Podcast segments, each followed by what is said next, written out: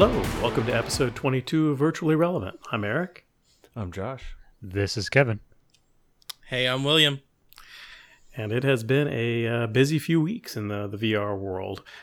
Obviously, the, the big news is the, the Quest 2 launch, and we'll definitely be getting into that in detail. But uh, first, let's hit a couple of news items. We have got an FDA approval for the first virtual reality device approved for the treatment of chronic pain. Uh, Josh, you want to talk about that? Yeah, uh, just real quick highlight. Um, this is big news because it's actually FDA approved. There's been a lot of different medical treatments that are in trials or just in kind of a therapeutic um, arena in in the uh, health and medical care. Um, but Applied VR, uh, based out of Los Angeles, uh, has announced today that their Ease VR X headset has received uh, what's called the breakthrough device designation from the FDA. So it allows them to essentially like prescribe the headset as a treatment for uh, what they they're using for fibromyalgia and chronic intractable lower back pain. So I'm really excited to see where this goes. And once the you know the, the FDA and these these uh, mountains of red tape start to get cleared um, there will there will pave a way for other companies to follow. It's kind of in their footsteps, right? Do we know uh, if it's basically distraction therapy? I mean, what is the what is the mechanism of action for this? Uh, that's a great question. I'll have to dig deeper into this, and maybe this is something huh. that we should come back to as a, yeah. a deeper dive into health and med- medicine. We should, we should do because there's been, yeah. I know, at least one other product that did get FDA approved, uh, which was Vivid the Vision. Vivid Vision, yeah, for strabismus uh, yep. lazy eye treatment. So yeah, they were the first FDA approved VR product ever. I believe. Right, I'm pretty sure. Yeah, and it so, cures it. Yes, that is actually yeah, I which would say uh, pretty crazy, which is pretty yep. pretty amazing. So, so switching gears from serious to less serious, uh, Sony came out, uh, and Kevin and I were talking about this before we started. Ke- Sony came out and said that the new PS5 camera will not work with PSVR, but there is a bit of a silver lining, right, Kevin? Oh, okay. I'm I'm sorry. Uh, I in the beginning I, I was kind of mis misreading that. Um, uh, well, so I'm I'm not too sure actually with the, the PS5 camera not working with PSVR. Yeah, they confirmed it. Uh, okay. I, saw, I was reading an okay. article yeah. earlier today. They confirmed that the PSVRs that are out now and the current PSVR generation will not work with the new PS5 camera. Okay. You will need a PS4 camera, which comes with the headset. Um, you'll need the PS4i camera. I think they just call it PlayStation camera um, mm-hmm. to work with current gen PSVR. Uh, yeah, and then so th- that's that's kind of where I got mixed up. Um, it it will, however, the the PlayStation 4 camera uh, will need an adapter, and they right. are giving those out for free. They haven't said exactly how they're going to be getting information from people to send out the the adapters, but yeah. uh, it's on the PlayStation blog that says, you know, if if you have a original PSVR headset, uh, you can get in touch with with Sony and they will send those adapters out to you free of charge, so your PlayStation 4 camera can work on the PlayStation 5. Right now, the the thing that leads to that was uh, in Japan, bundles are already coming bundled with that adapter. So any bundles you get now or like as of today right now are not going to have that bundle in it or that adapter in it more more than likely but mm. uh no no fear sony's actually going to be pretty good about this and and make sure everyone who bought in early is covered so yeah i, I think it's a, good, it's a it's a, a perfect sign. if it, it's a perfect solution that way they're not spending the money mm-hmm. in order to you know supply these adapters with every single playstation right. 5 sold but you know exactly. they're they're not charging for it all you have to do is just contact them and Go and, and it. you know they send it out to you if you need it. Cool. Yeah. So HTC has been kind of uh, quieter lately. It's, it hasn't had the best time of it uh, in the VR world or elsewhere, but they are back in the news on the software side of things, uh, they have managed to cobble together a suite of mostly third party software uh, for productivity. Uh, they're calling the Vive XR suite. Josh, do you want to talk about that? Yeah, so it's an interesting concept, right? Um, it it definitely seems HTC has pivoted most of their attention to enterprise um, focused endeavors, right? And so this seems to be kind of one of those uh, pillars of of productivity and focus on showing how the XR world will empower us to work more and be better at colla- collaboration and all that kind of stuff. So this kind of feels to me like they're trying to do something like have the Microsoft Office of VR, um, because Yeah. as you said, there's there's several different software solutions here. It's not it's not just one program or one app. Although it, it interestingly it is, is going to have one unified login. So That if helps. you if you use it, they'll have a, a free version, uh, probably a freemium version, and then a uh, a full paid commercial license version. Is Um, it a Facebook account login or No, I don't. I don't think you'll be required to, but you know, it'd be really interested if you could log in with your Facebook login. uh, so the subscriptions start at thirty dollars per seat per month, or two hundred fifty dollars per seat per year. And when they, they say per seat, that usually means like a, a uh, an active user. So you could you could feasibly buy just a couple of seats for your organization and have them kind of a floating open login for your users to um, utilize. or or kind of like a license in a sense. Right, right. Okay. So it's it currently consists of Vive Sync for remote collaboration, Vive Sessions for virtual conferences, Vive Campus for virtual lectures, Vive Social for hanging out with friends in VR, and Vive Museum for VR exhibitions.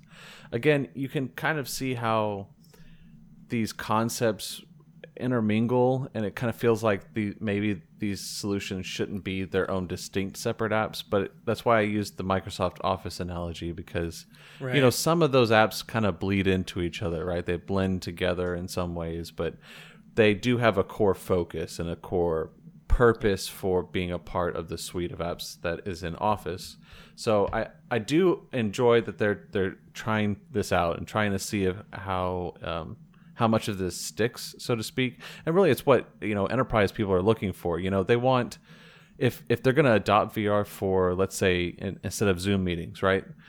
Um, they're going to want to be able to schedule an Outlook calendar event, an invite that just automatically launches Vive Sync and on the the user's computer right? It's gonna they want it they're gonna want it to go directly into the meeting you know login credentials everything already kind of put together. And that's what's really going to reduce the friction for enterprise users to use it day in and day out. What do you guys think? Well, I'm always a fan It's- of them doing more productive, more productive things in VR.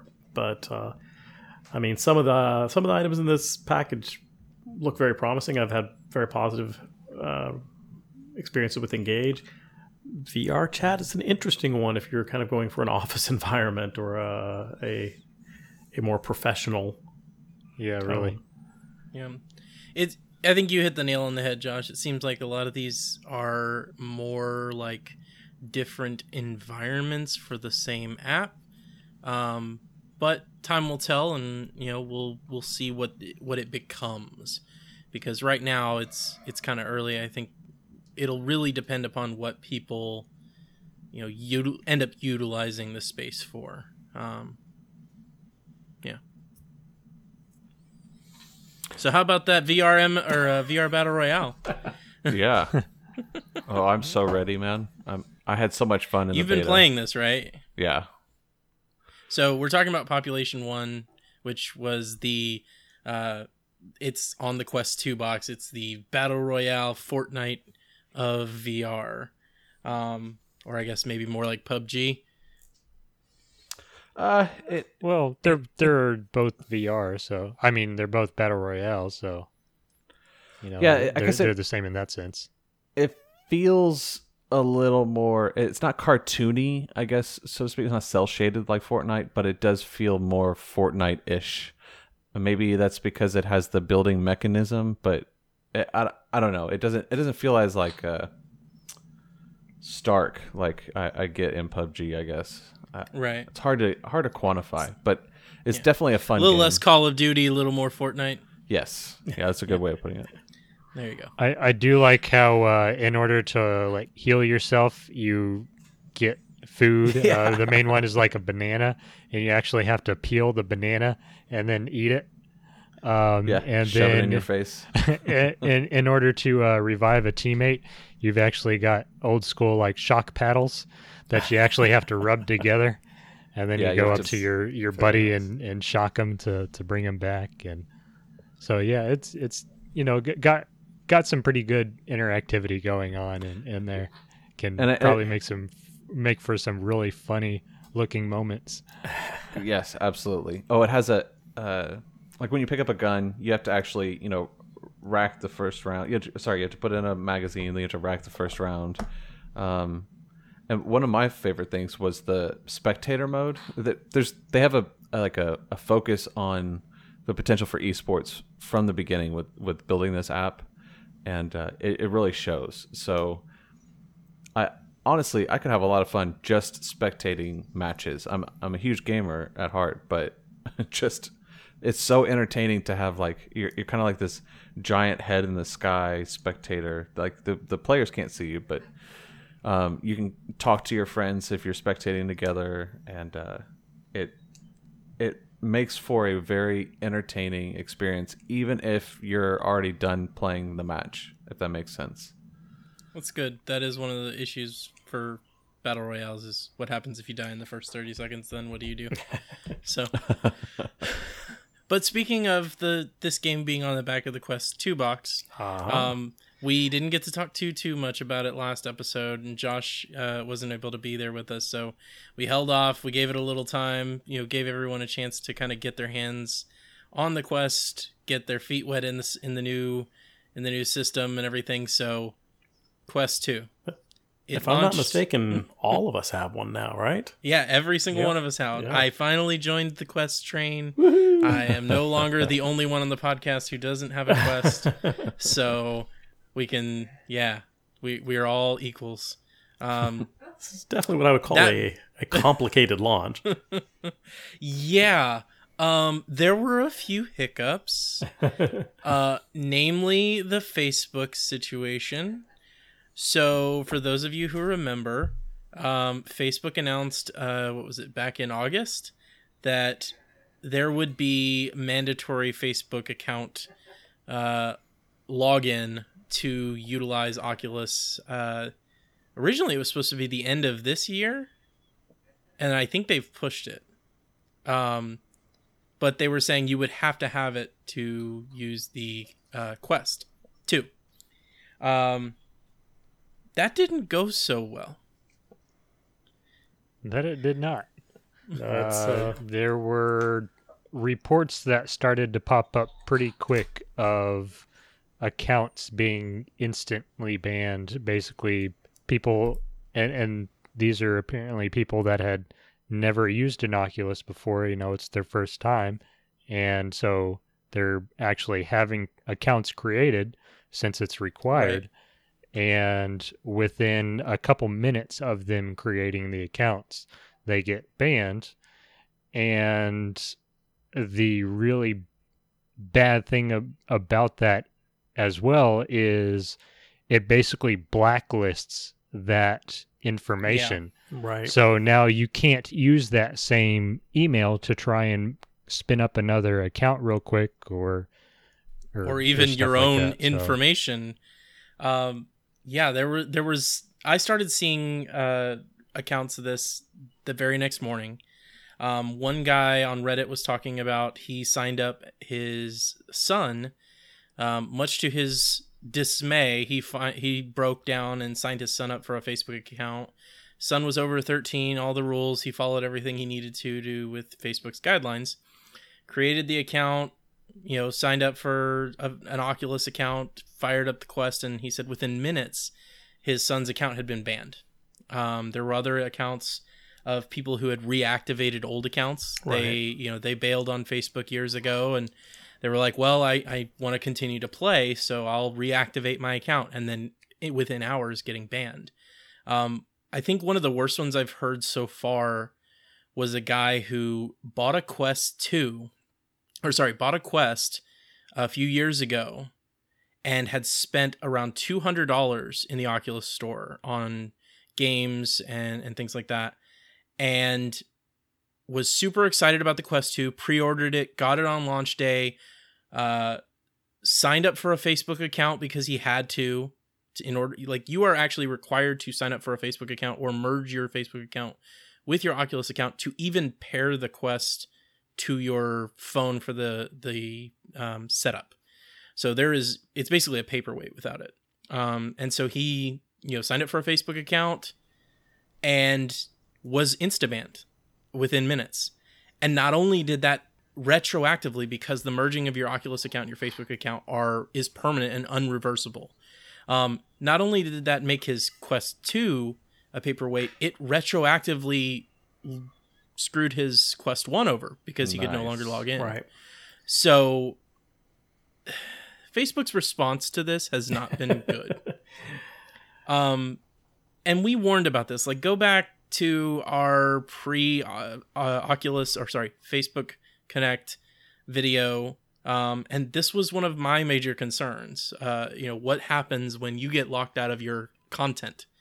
You know, effectively so told yeah, you don't meet our guidelines or something about your account doesn't make, you know, is fishy to us. Uh, all that money you spent is now locked behind a wall you can never get through. Um, there is an appeals process, but um, so far people have had varying degrees of luck. I saw on Twitter that the one of the VR chat devs has had to three separate times now verify their identity uh, to keep their account because their account keeps getting temporarily disabled. Um, so yeah, it's a kind of a fiasco, and the the most I've seen in response has been uh, the VP of VR at Facebook saying to make sure your account is in quote unquote good standing uh, before buying a Quest 2, which no explanation of what that means outside of just read the terms of service. Um, Wink, wink, nudge, nudge. yeah, and that's the problem is people don't know what they're being banned for. They're just getting Right. banned. There's no it just says you've violated our community guidelines or you violated our terms of service or something like that.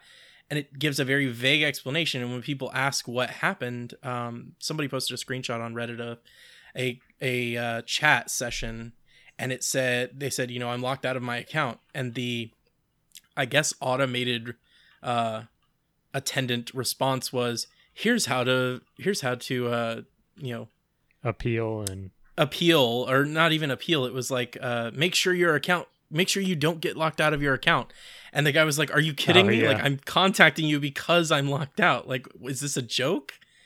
So Yeah. yeah it's still kind of a mess. And i think people are still currently without access to their brand new headsets now a week into this this uh debacle.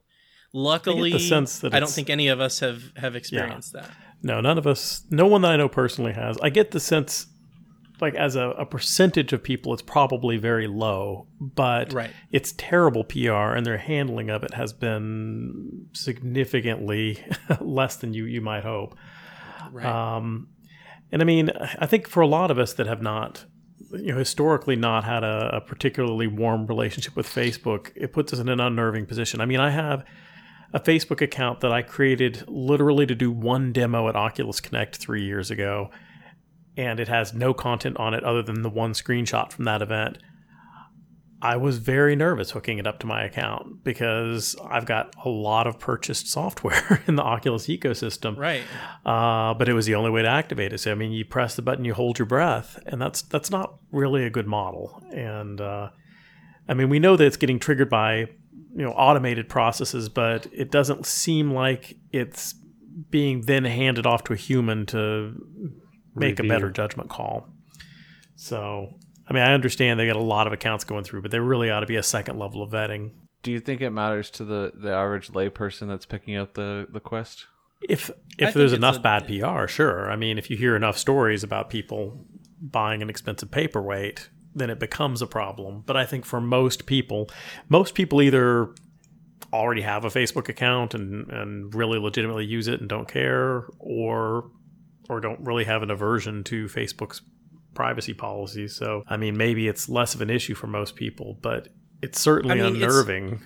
it's also affecting people who like from my understanding it's it's not just if you have a new account or Right. reactivated account there are people who have they've just had their facebook account they like one guy mentioned he he was scrolling through facebook when his account got banned and it just stopped on him um and these are all you know obviously some of these you have to take with a grain of salt Sure. it is reddit it is the internet yeah. you know um but it, i mean the average layperson let's say the average consumer who's willing to drop $400 on a vr headset right now chances are they know of or have been to reddit and if you go to the oculus subreddit right now i'd say a good portion probably you know 20% of the content right now is about all of these things with facebook's things uh facebook's issues like I'm scrolling through uh, right now as we record. Uh, four four uh,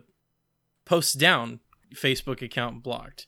It's just one of those things where is it is it a high percentage? No, and they acknowledge that. Uh, the VP of VR, Boz, he mentions that the the number of instances is few. But when you're talking about a headset which they touted today, the the Quest 2 is selling faster than the Quest 1 did Right.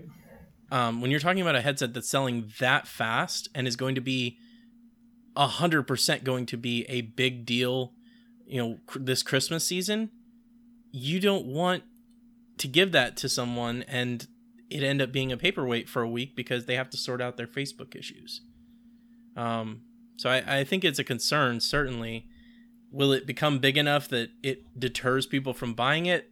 So far, no. But I think everyone who's getting it right now has already, you know, they already bought in. So, so let's Yeah, actually ahead. talk about the hardware. I mean, uh, I don't think anyone. Yeah, yeah. I don't think any of us loved the the mandated Facebook account requirement, and No. and it's been handled worse than we could have imagined. Uh, Yeah. But the actual hardware, how are people feeling about that? Time for review. Uh-huh, Uh, yeah, yeah. Yeah, so um I I think uh maybe what what'll be really good is maybe starting off with the comfort. Um Okay. I was I was actually surprised at how comfortable it was initially putting it on. Um a, a, again it is still a headset and has, you know, that front hanging uh weight problem um, and it it can get tiresome after a while. But I think for the most part, you know, the people that are using it that may use it for just an an hour or so will probably be okay. Um, but I have not messed with uh, the Elite Strap yet. Who got one of those? Eric? I, I got- got one. Right, I've got both got the right? the Elite Strap and the Elite Strap with battery. Yeah. Um, so I've I've tried all three ways, and I'm I'm with uh, I'm with Kevin. Even just with the elastic strap that comes with it, it it's more comfortable than the Quest One with its default strap. I mean, it's not that much lighter, but I think because it's a little shallower, the you know the sort of lever arm effect means that it feels significantly lighter. I think that's uh, one of the big things is th- that it is shallower. And Yeah. you know, something that I don't understand why they don't do this is like you like you mentioned the the kind of lever arm effect. Yeah. The the strap is basically attached towards the rear of the headset when it should be attached towards the front. So that way it actually pulls the headset into the face more instead of that back part and then you know you've got all the rest of the weight sitting in front of where the strap is attached. But Well, I, th- I think their line of thinking is that anyone that's using it enough to for comfort to become a significant issue is probably going to go ahead and pony up for the elite strap. most And that likely. changes the whole dynamic because it's a rigid frame and it, it rebalances it quite a lot. just just I'm gonna just say it. Just buy the Elite strap. Yeah. Like if you're gonna buy a Quest two, just budget the extra fifty dollars. So Right. I mean, they knocked hundred bucks off the price of the, versus the Quest One, so give fifty of it back for a better strap. The the one with the battery is even better because it acts as a counterweight. Um, but I mean, right now they're only selling the the one with the battery bundled with a uh, a carrying case, so it's sort of was it 129 it's it's a little Yeah. bit on the silly Yeah, side 129. expensive although you know if if you think of it separate separate costs, like the Quest the Quest one carrying case, I think cost me fifty dollars. right And then a, a- a battery that's attached to the Elite strap. So if the Elite strap's fifty dollars, that means the battery's thirty dollars in cost. That's not too heinous. it's Um, not ridiculous right. if you were going to get all those things anyway right. I, I have all of the exact same complaints about their new carrying case as I did with their old carrying case. It's not a bad one. It's it's acceptable, but having used a lot of different Quest carrying cases, there's plenty I don't love about it, and they haven't changed any of them. Well, I see. Um, I think I think this go around we're going to see more third party accessories Yeah, start to, to trickle so. out. It's it, you're, we're starting to see kind of a standard form factor for a standalone headset. We're also with the. I was surprised by how easy it was um, to remove the standard uh, headset strap to put on the Elite strap. It was very straightforward and it um, is a very simple mechanism, right? It's just a, kind of a, a pressure uh, uh, lip. So I also see third parties making their own uh, elite straps, of, Definitely. you know, different colors and different Sure. designs and all that kind of stuff. Yeah, no, I mean the the the method by which it you know, attaches to the headset is is very straightforward. I mean, I think you could very easily 3D print an adapter to use the deluxe audio strap with it. Uh, That's what I'm waiting for. Right, and I, I don't think it would be. I mean, I don't think it'll be long before third parties have their own straps out there, both less expensive ones and, and hopefully nicer, or even better ones. So the the deluxe audio straps from the original, the OG Vive, right? And Yes, yes, it's a very common uh, piece of equipment that's used for what was called Franken modding the uh, the Quest one, right? So, do you, knowing you know you've you've you've had the Franken mod, yes. you've used it extensively. How Yeah. does it compare? How does the Franken mod compare to a Quest 2 with the battery pack Elite strap? With the battery pack in the back, they are it the the the elite with the battery may actually be just a touch more comfortable than the Franken mod. The original elite without the battery in the back, without the counterweight, was probably a bit less comfortable. Uh, the big advantage of the deluxe audio strap is you actually get really nice headphones that snap down over your ears, uh, integrated Yeah. into it. So that's I love that about it, and I do hate that you uh, you give up a lot of audio quality. But So if you're if you're a new purchaser, so to speak, and you're looking at these two options, would you say, yeah, go to eBay and and try to find someone that has a, a good uh, deluxe audio strap to pick up, um, or do you say go with the the new branded product? I'd probably go ahead and get Or the, wait. the the new one with the the battery because I mean it just about doubles your battery life and it acts as a good uh, good counterweight. It's interesting because I mean it it makes it feel significantly less heavy on your face. It's not pressing into your face because it's balanced so well. But you where you feel the diff, uh, additional weight is in um, a slight sluggishness when you start moving. So you've got that inertia. I mean, the whole thing is heavier, and so it's a little more effort to turn and move. Not a lot, but I mean, it's it's noticeable. But in general, I'm a big fan of the uh, the Elite strap. I mean, I will say that the the plastic on it and everything seems a little cheap for the price points. But um, I mean, I've gotten a little spoiled with the fit and finish on some things. Like the the Index has got you know incredible you know production quality. But I mean, as far as comfort goes, and the fact that it just works right out of the box, um, the the battery integration is is very elegant on the one with the battery. I mean, it's actually they've got it spread and curved along the entire back, so it's not like a, a single wart on the back like the the VR Power Pod, which I think a lot of us also have. Um, it, it distributes the weight and all keeps it all very close to your center of balance. So it's it's well designed, and I think anybody that's going to be, but I mean, the the standard Elite audio strap without the battery really is quite good. So I mean, unless you wanted the battery and the the case anyway, just get the standard one. But if you were thinking about a battery and a case, then it is a really nice solution. So I know it's not out there, but what I'd like to see is a third party audio strap similar to the Index with the standoff Yes. uh, you know, short range speaker uh, technology. I, I'd like to see something like that. I know it's doable. yeah. Um, I just don't know how practical it is to see some someone release that. But that's what I'd really love to see because that's a fantastic design. It get, it accomplishes what the Quest is trying to do by piping the audio Right. there. Um, What about but bone in such a better way. Say again. What about what if you got like bone conduction audio? Uh, Okay, so I use a bone conductive headset pretty much every day. And the only issue with a bone conductive headset is sometimes external noise is a is a pain. Um and you while the quality is good, um you do sometimes still have an issue with if your people start having a conversation next to you or something like that it Mhm. can be a problem. The index to the to my recollection, um, even when we were at a meetup and you had the index on, like you couldn't really hear people around you.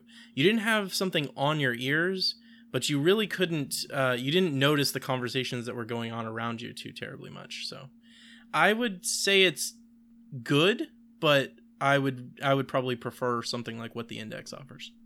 And I, I very much hope we'll see something like that. I, I want everyone to steal that design. It is Yeah, it is a great design. I mean, that was. I mean, despite the you know the higher resolution and the you know the higher frame rate and all that on the index, my favorite feature of the index is the audio. Is those off the ear headphones. I want everyone to steal them.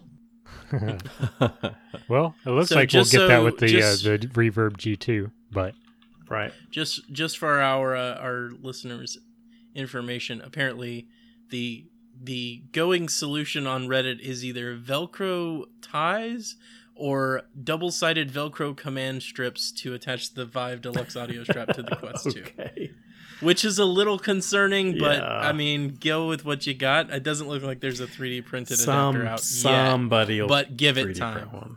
It shouldn't Yeah. be that long. Yeah.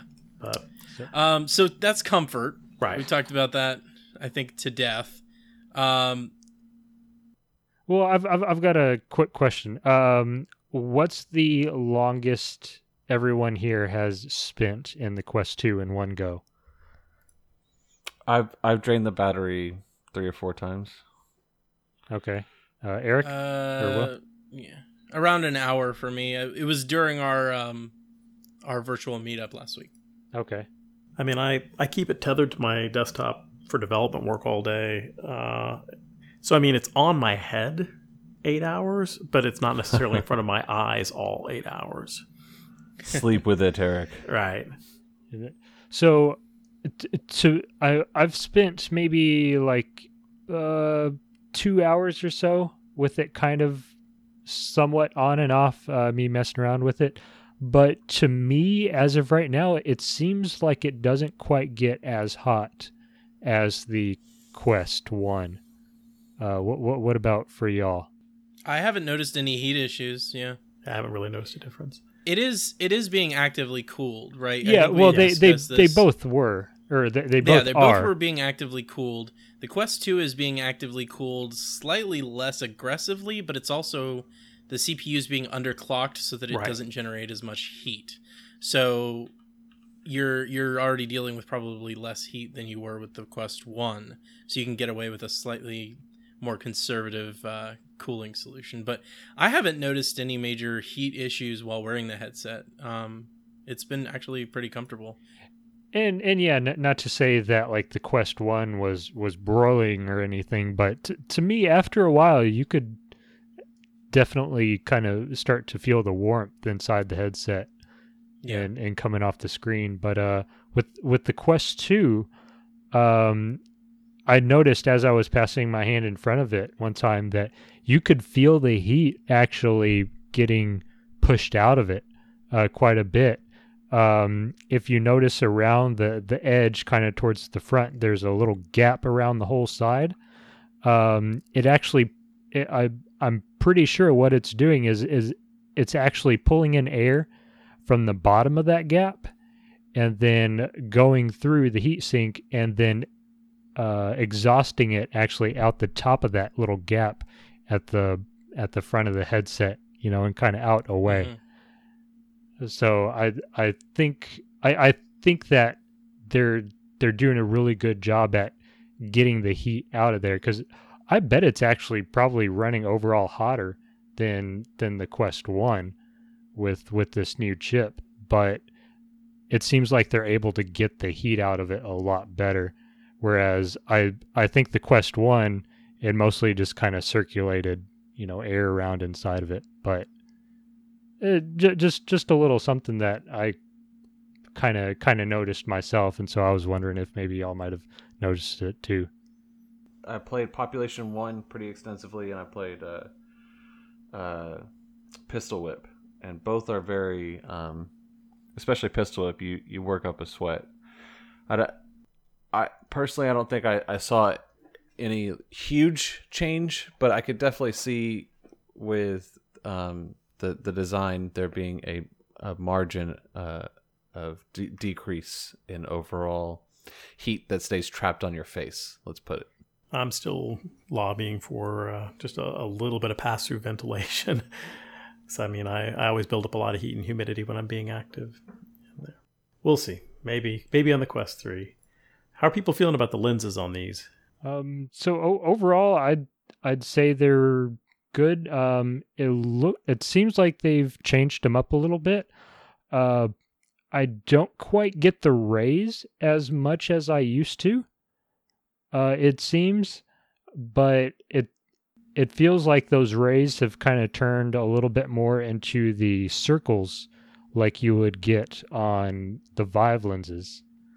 Um, but I, I, one thing that I've kind of found that was interesting with the the sweet spot and the the IPD and everything is for me having having it at a lower setting is actually much better than than what I've been used to. I'm Uh, I'm lower at sitting, you mean the narrower IPD setting? uh, yes, yes. So Okay. I'm I'm normally at like a 63 or 64 millimeters, okay. uh, and when I set it on the uh, setting one, which I believe is 58, hmm um, it it looks just as good, um, if not better. Because I I think the sweet spot on these is actually kind of uh, a, a bit of an oval shape instead of a circle shape, but I think it's towards the center of the lens to the outside is is what it seems like to me. And so I was kind of messing around with them and setting them in between settings here and there and ever so slightly and it, it seems like the the sweet spot is you know maybe dead on and small at the center of like at the exact center of the lens but you might have a little bit more wiggle room towards the outside of the lens so if you pull them in just a little bit and and make it a little bit narrower you you might find that the overall sweet spot is actually larger um, a- at least that, that's that's what I've found, and something that I found was kind of interesting on that. Yeah, I haven't had to actually mess with the lenses at all. And to that to that same uh, comment, I actually haven't had to add the glasses spacer. Um, I probably will still add it, but as of late, as of uh, getting it on and trying it out for the first little while, I haven't needed to add the glasses spacer for my uh, for my glasses, which I do have to wear while in VR. Um, which is kind of nice. I don't have to do any extra special anything to to make it work. And the like you said, Kevin, the sweet spot seems quite large, so I don't really have any issues. It's definitely more forgiving with glasses than the Quest 1 was. Yeah, So I and the Go even. yeah. So I definitely appreciate that. Um, I feel like with the the nicer screen and the general improvements, um, there's probably um, a, a good bit more margin of error for um, kind of wiggle room, in, Right. In the Even- IPD adjustment. even less than perfect probably still looks better than the Quest One. Um, Right. So let's talk about the screen. This is a uh, you know a significantly higher resolution screen, and on top of that, they switched from OLED to LCD, and which implies that they switched from Pentile to RGB stripe. So that's a lot of stuff going on there. But it, it means that in addition to the higher resolution, you also have more subpixels, and you have smaller gaps between the subpixels. So, um, how is everybody feeling about the screen? It's, It's nice. fantastic. Yeah. Yeah. No real complaints. I mean, like I I don't have the uh the direct comparison Quest 1 to Quest 2 comparison that a lot that you know y'all do at least in the in the idea of like using it day to day. Um my experiences with the Quest have always been either at meetups or at uh, Oculus Connect in the past. So um you know, I can't speak to like one-to-one testing, but I will say uh you know the screen seems I, i've noticed almost zero screen door effect. I am not really susceptible to it so i'm not the best judge of that. Um, the resolution is great. I don't i have not seen any issue with lcd versus oled in that uh, you know in visually. Um, but yeah all the experiences i've run on it have been really good have looked really good. Um, you know and, and that's obviously that's lens screen combo but um, overall it's just visually it's been a really good experience even when you once you connect to link which i know we'll get to in a minute Sure. um you know it's it's still pretty pretty solid because most of the games, you know, because of all of the games up to this point have been designed with the Quest 1 in mind and designed around its limitations, in some ways the difference doesn't jump out at you as strongly. Um, you definitely notice it when you're reading small text. Like if you use the web browser, it is much more comfortable to use on the Quest For 2 than the. Quest 1. And I think as people start building specifically for the Quest 2 and taking advantage of it, you're going to see a lot of sharper detail. Uh, I've got a product I'm working on that has a lot of switches with labels next to them, and you're able to suddenly now read those labels without having to lean in close. Uh, you can just read them That's good. comfortably from a sitting position, which is a huge, huge win. Um, so that that additional resolution is nice. The the reduced screen door is is very significant if you are sensitive to that, if you're aware of it. Uh, I especially notice it in like bright single color areas. You don't get that uh, all those little black dots that were in between the pentile uh, diamonds. The other thing that you you really pick up on um, that's it, it takes time to really to start to uh, see the subtle difference, but it it's very pervasive in that on the Quest One, a, a lot of developers kind of cranked the the fixed foveated rendering Yes. like way up just to always be able to hit better performance whereas the quest 2 has plenty of headroom for these these titles and so you end up with next to no fixed foveated rendering on top of a new higher res screen and so everything just feels a lot more clear off right off the bat No, I mean, in addition, I was I was worried by about how much of the additional performance would get eaten by the higher resolution screen, uh, just driving that and then potentially driving it at 90 hertz, which we'll talk about later. Um, but I was impressed that there is significant head- headroom left over that you can spend on oversampling or on more complex geometry. Uh, I think as people start building at least optionally for the Quest 2, you're going to see some really impressive visual improvements. We're, we're just starting to see that in some products, but people really haven't had much time to uh, optimize for it. But it's a great screen. Uh, the only real negative I'll say is that because it's LCD rather than OLED, you definitely don't get um, the darks quite as well. You didn't get them Yes. properly uh, because they, they wouldn't let it go all the way to black on the OLEDs because of true black smearing being a problem. But for example, if you're watching the Felix and Paul um, space one, Space Explorers, which are phenomenal, and you absolutely should. Whenever you're looking at it space, it's it's very gray, so that's a little disappointing. But that's really the only ding I would put on that screen. It is a very nice screen.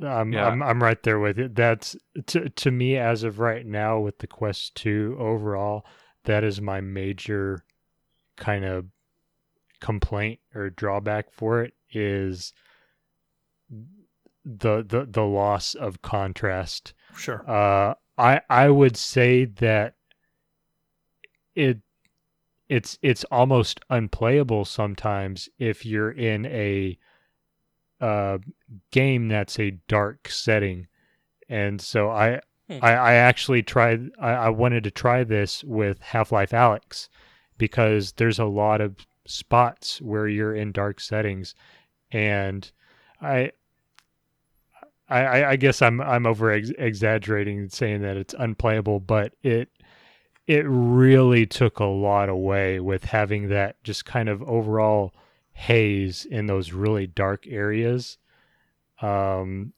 and and just kind of it, it was it was a pretty big disappointment to me, really. Yeah. You know, it just you know it it, it doesn't feel like you're looking off into an abyss. You know, it you know it it feels like you're in a in a cloud or something instead and i think it can uh, subtract from those moments.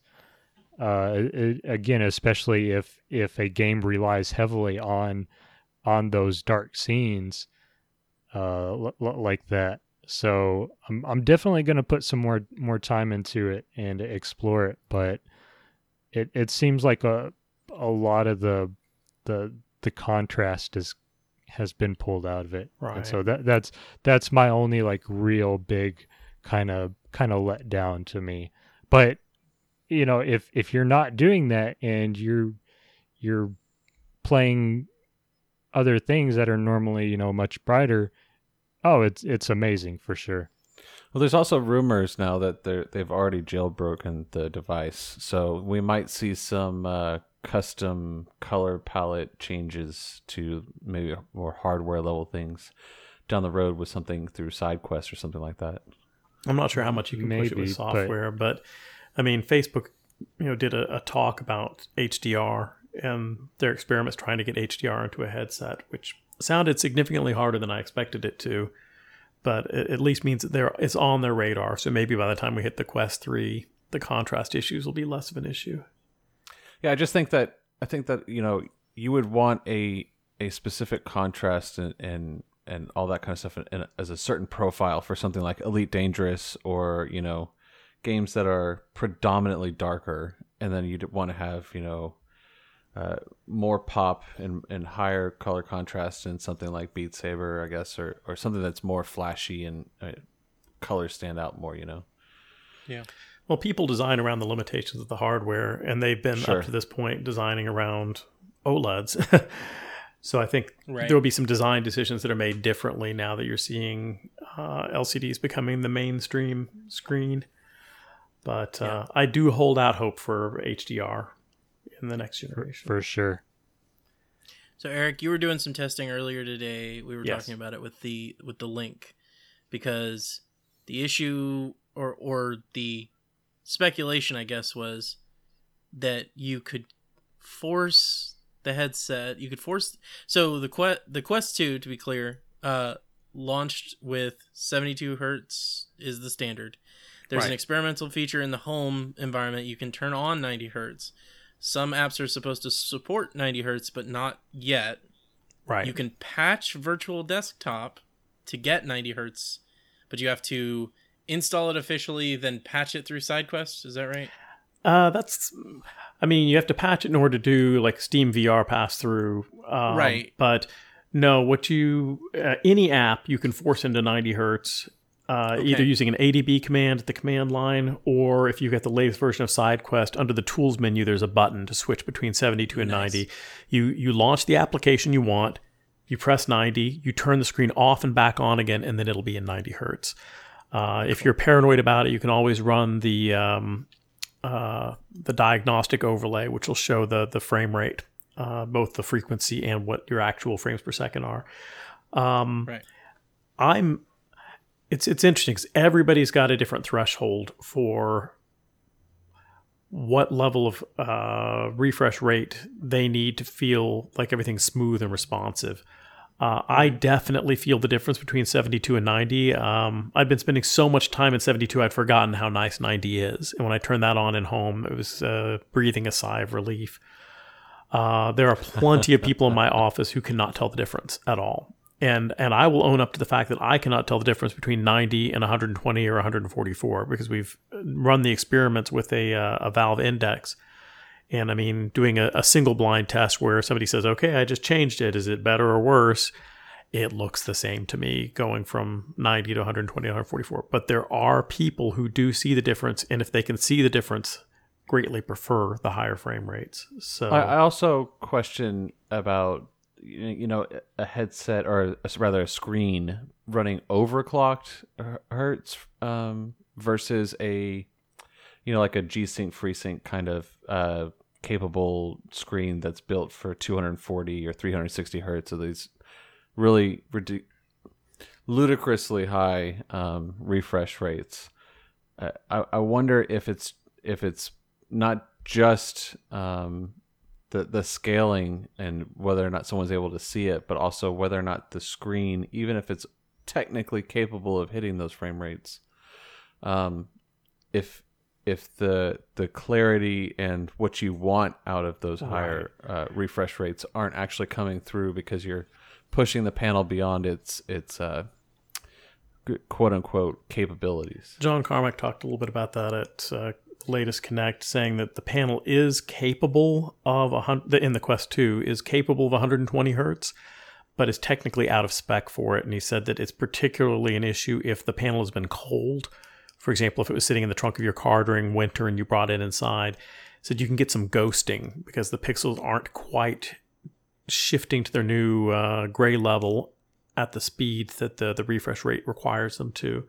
So yeah, you're you're absolutely right. If you start pushing things beyond spec, you don't necessarily get the full benefit because uh, you get some annoying uh, side effects. Um, fair warning: if you do kick things into 90 hertz, uh, there there's a reason why it's not on by default. Um, there are some apps that do not handle it well. Uh, I don't remember which ones specifically, but there's a list of them that do not react well to being forced into 90 hertz.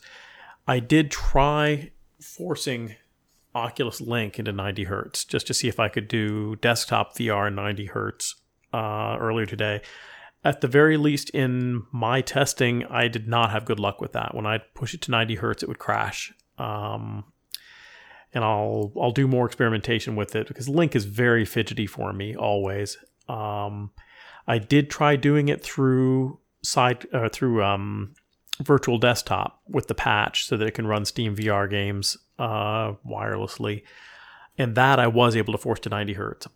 But right. even with the 2080 Ti in my system and a fast Wi Fi connection, uh, I was not consistently hitting frame rate on a lot of games when I tried to do it. Um, I think there's just too much overhead in the compression that they're doing.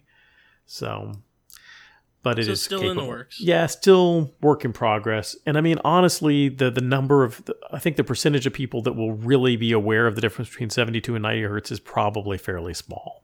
But yeah. I like it. It's a nice to have, and I'm looking forward to it yeah. being officially supported. So audio, um, we touched on this earlier with the headphone discussion. We're getting the same audio piping uh, method it sounds fine to me. I mean, it's it's better than the Go. Yeah. It's not as good as having headphones, no. but not I don't all. expect it to be. right. Um yeah, that's the only downside I think for that deluxe audio strap is the the lack of headphones. Right. Um that the audio piping is fine for your general pick up and play stuff, but if you're going to get into an experience like Kevin mentioned, if you're going to link use the link and and play Half-Life Alyx or you know you're going to get into something that's pretty story heavy. I, I don't think it really fits the bill. What do y'all think? It definitely lacks a lot of bass, and and the clarity is a little bit muddy. But um, yeah, for, for just pick up and play, it's it's entirely fine. It's much like the Quest One. It it has an audio jack. You can put on your own headphones. It's just a matter of having to do it blind after you put your headset on, or getting something like the um, you know they've, they've got various clip-on ones the vr ears that are coming out from rebuff and then uh, what are the the names of the ones that were for the playstation vr that you can adapt the mantis oh. mantis yeah mantis yeah. yeah mantis so i mean you you can strap aftermarket ones on there it's it's fine it really is fine but I, I've always said that audio does not get as much respect as it should for what it can add to the VR experience and your sense of presence.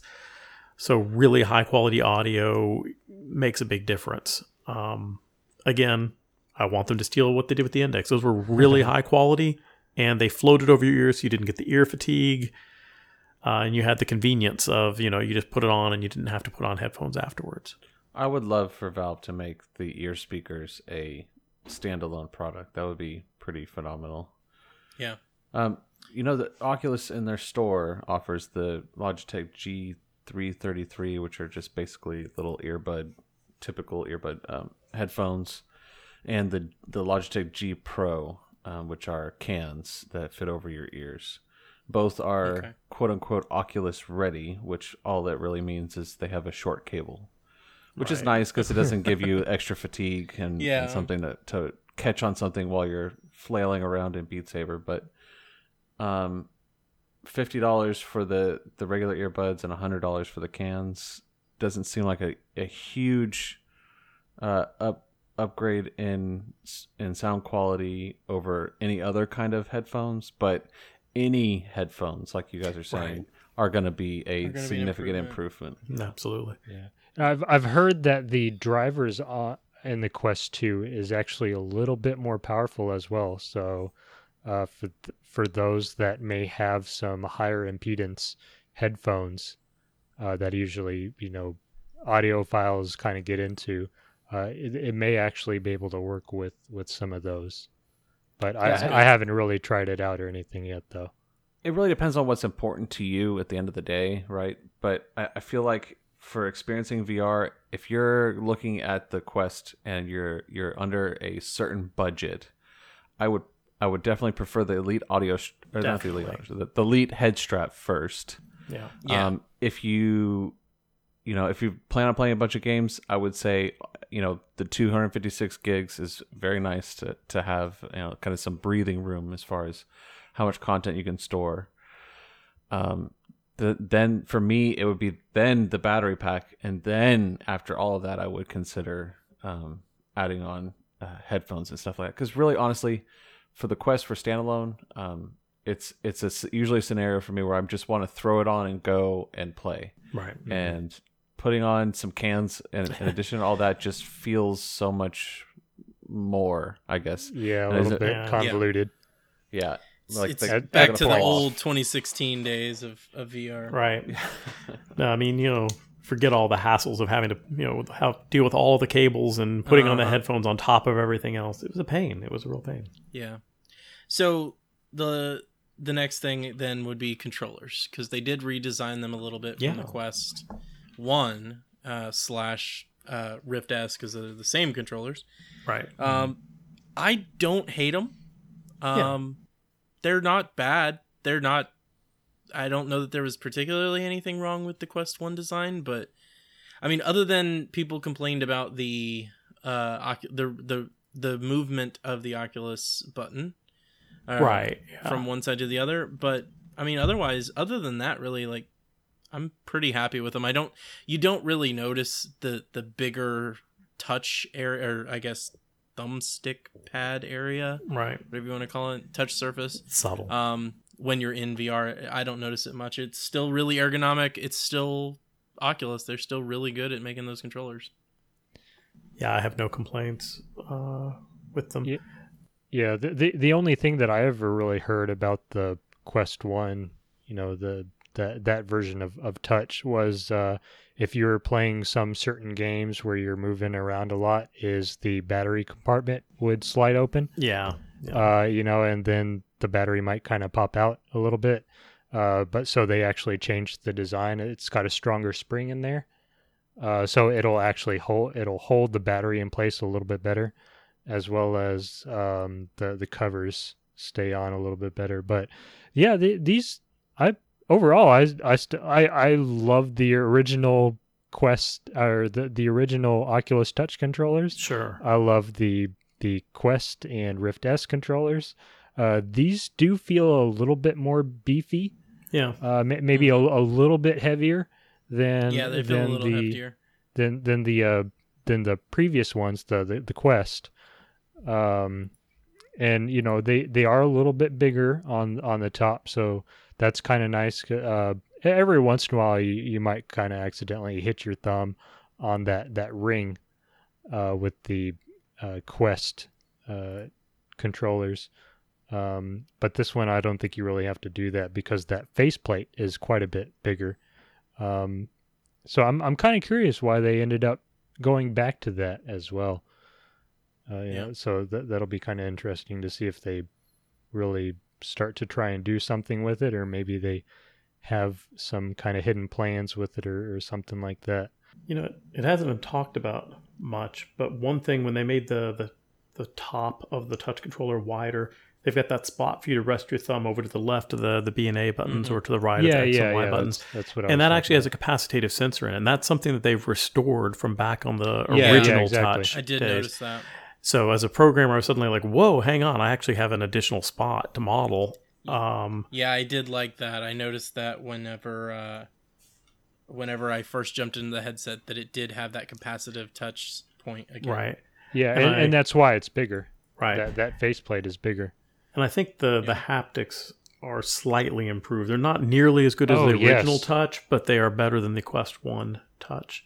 They they definitely feel stronger Yeah. than than the Quest controllers. So in general, I'm pretty happy. It's I mean, it's not all the way. The the original Touch controllers were amazing.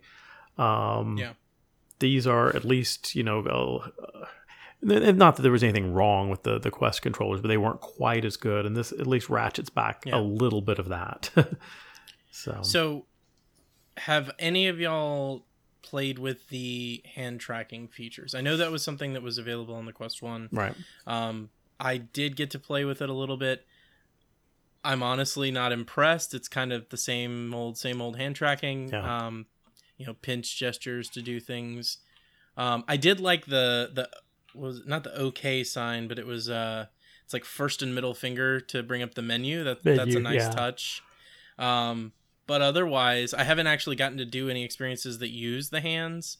Um, the quote unquote hands app that you open in the Quest 2 is literally just to turn the feature on right. um, and walk you through the, the menus. I think wi- the Wizards has uh, a hand tracking feature, so I'll have to I'll have to fire that Mhm. up and take a look at it. Yeah, but, there's there's three or four. um, have y'all played around with it at all?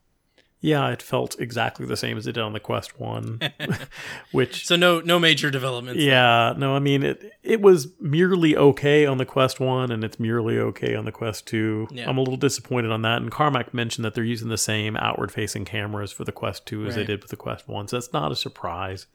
Maybe Yeah. they could throw some additional processing power at it, but the real limitations are on the resolutions of the camera, the positions of the camera. There's just way too many poses you can put your hands in that are not tracked well. So, Yeah. um, I'm, but it at least works well enough that I mean, if they do, I know they've got their whole, um, what do they call the office thing where they Infinite Office. infinite office. Infinite Office. I mean, if they actually start tracking my keyboard and mouse so that I can see them, and then I've got my hands tracked so that I can find the keyboard and put my fingers on the keys, uh, that would make something like, you know, using virtual desktop a, a totally viable desktop monitor replacement. I can suddenly have a 55 inch monitor, and that's that's pretty cool. I would be in favor of that. Was there any other experimental features or anything like that that we hadn't talked about? You guys want to cover before we sign off for the night? Uh, I actually have been messing around a little bit with the uh, double tap to pass through feature, yeah. which is actually pretty Oh neat. yeah, I did see that. That's a thing. Uh, so you you have to turn it on, but whenever you do, you just do a quick little two taps on the on either side of the headset.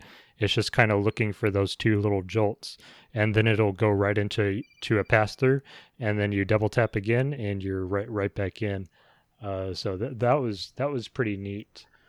I like the easy access to it, but I do accidentally activate it a lot of times when I'm putting the headset on or taking it Ah, off. yeah.